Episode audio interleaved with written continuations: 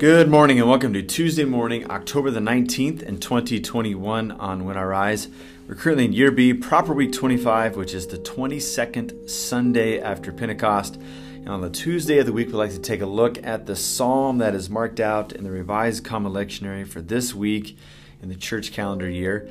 So today we're going to be in Psalm 34 and just verses 1 through 8. So let me read that passage, provide a couple points for reflection and then we'll spend our time praying along the theme that we find there. Thanks for making this part of your morning on When I Rise. Let's allow our souls to rise, meet God together in a time of prayer.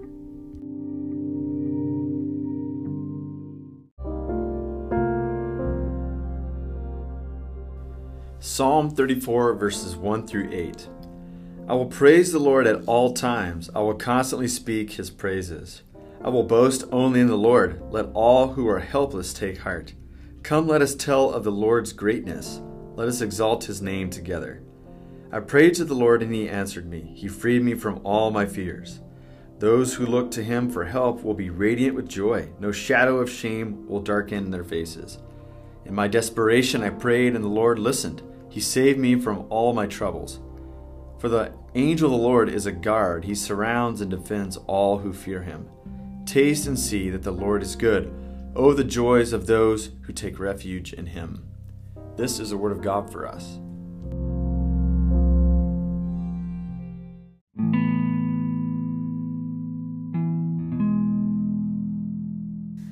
Psalm 34 is an interesting psalm. If you look in your Bibles, there is an interesting title to this psalm. It's a really long and quite a descriptive one. It says, A Psalm of David, regarding the time he pretended to be insane in front of Abimelech who sent him away. Now, there's a couple of different things we have to cover here. Number one, he didn't go before a guy named Abimelech, but it's a related name, so we'll leave that to one side. You can look back in uh, 1 Samuel and David's story to get the full story.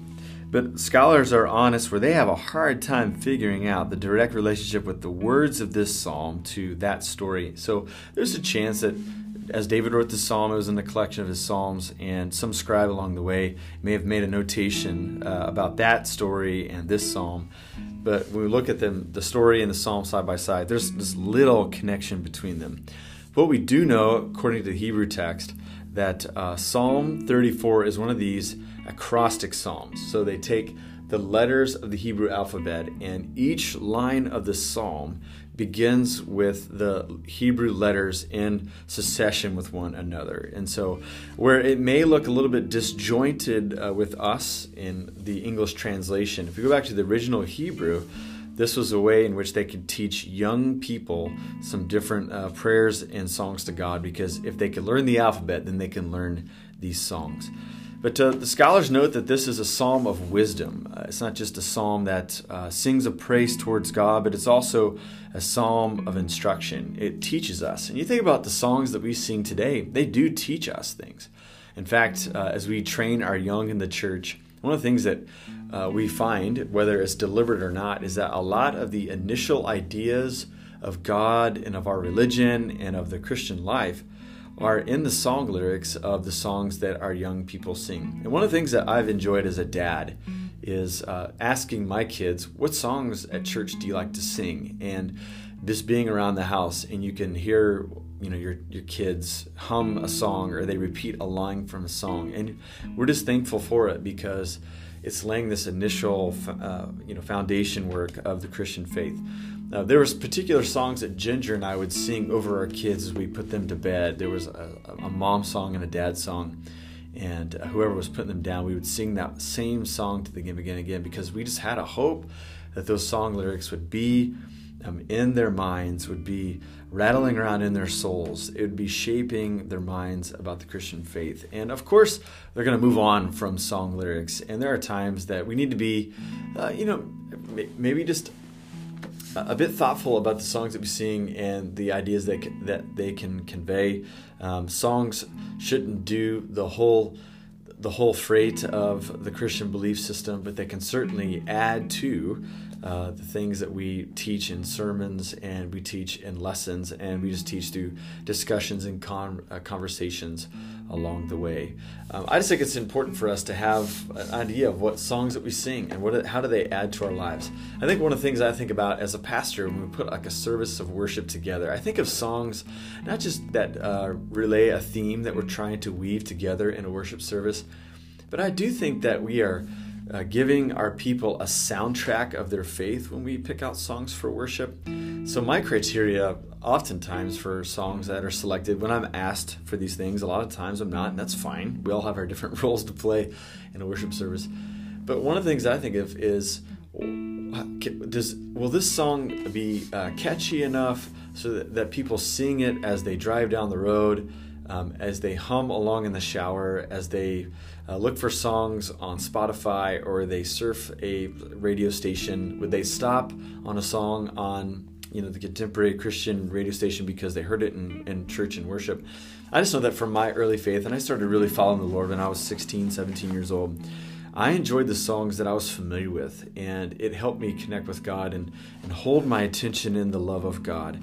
And so I think that in that way, songs would instruct me along the way. And so I just think of the things that this psalm uh, teaches us it teaches us about God's responsiveness. Look at verse 4. It says, I prayed to the Lord, and he answered me.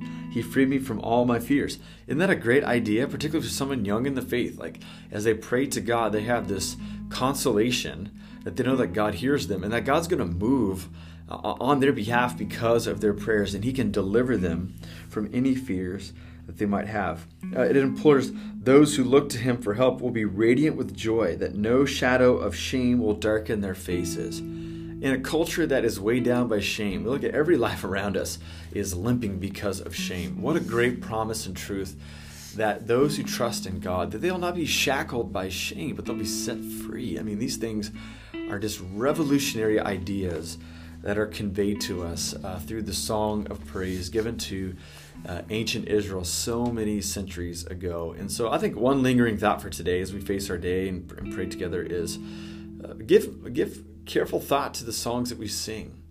Uh, begin to weigh the message that they give us because those are the things that we're going to repeat and those are the things that are shaping our minds and our minds shape the way that we see the world and project how we're going to expect and hope uh, with our with our world in front of us and the day in front of us. And so uh, my encouragement is is for us to get a song of praise upon our lips song of praise in our mind and have that help shape the steps that we're going to take before our God today. So, with that in mind, let's spend some time praying together this morning.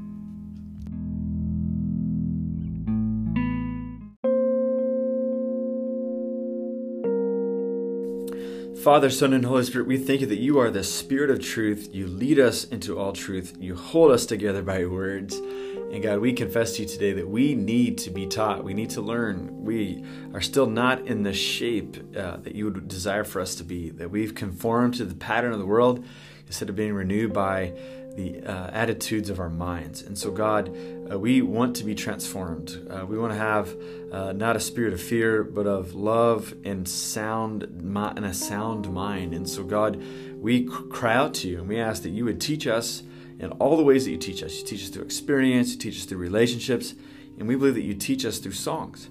And so, God, as we lift praises to you today, as we pick out a song on the way to work, or as we pick out a song during our quiet time, God, I pray that it would speak truth to us, the wonderful words of life. And I pray that those words would hang with us and would rattle in our souls, it would shape us, and would cause us to be transformed and renewed. And so, God, allow us to hear you Allow us to experience you and to approach you with songs of praise. And I pray that it would form our hearts and minds today so that we can resemble you more and more. I ask all these things in Jesus' name. Amen.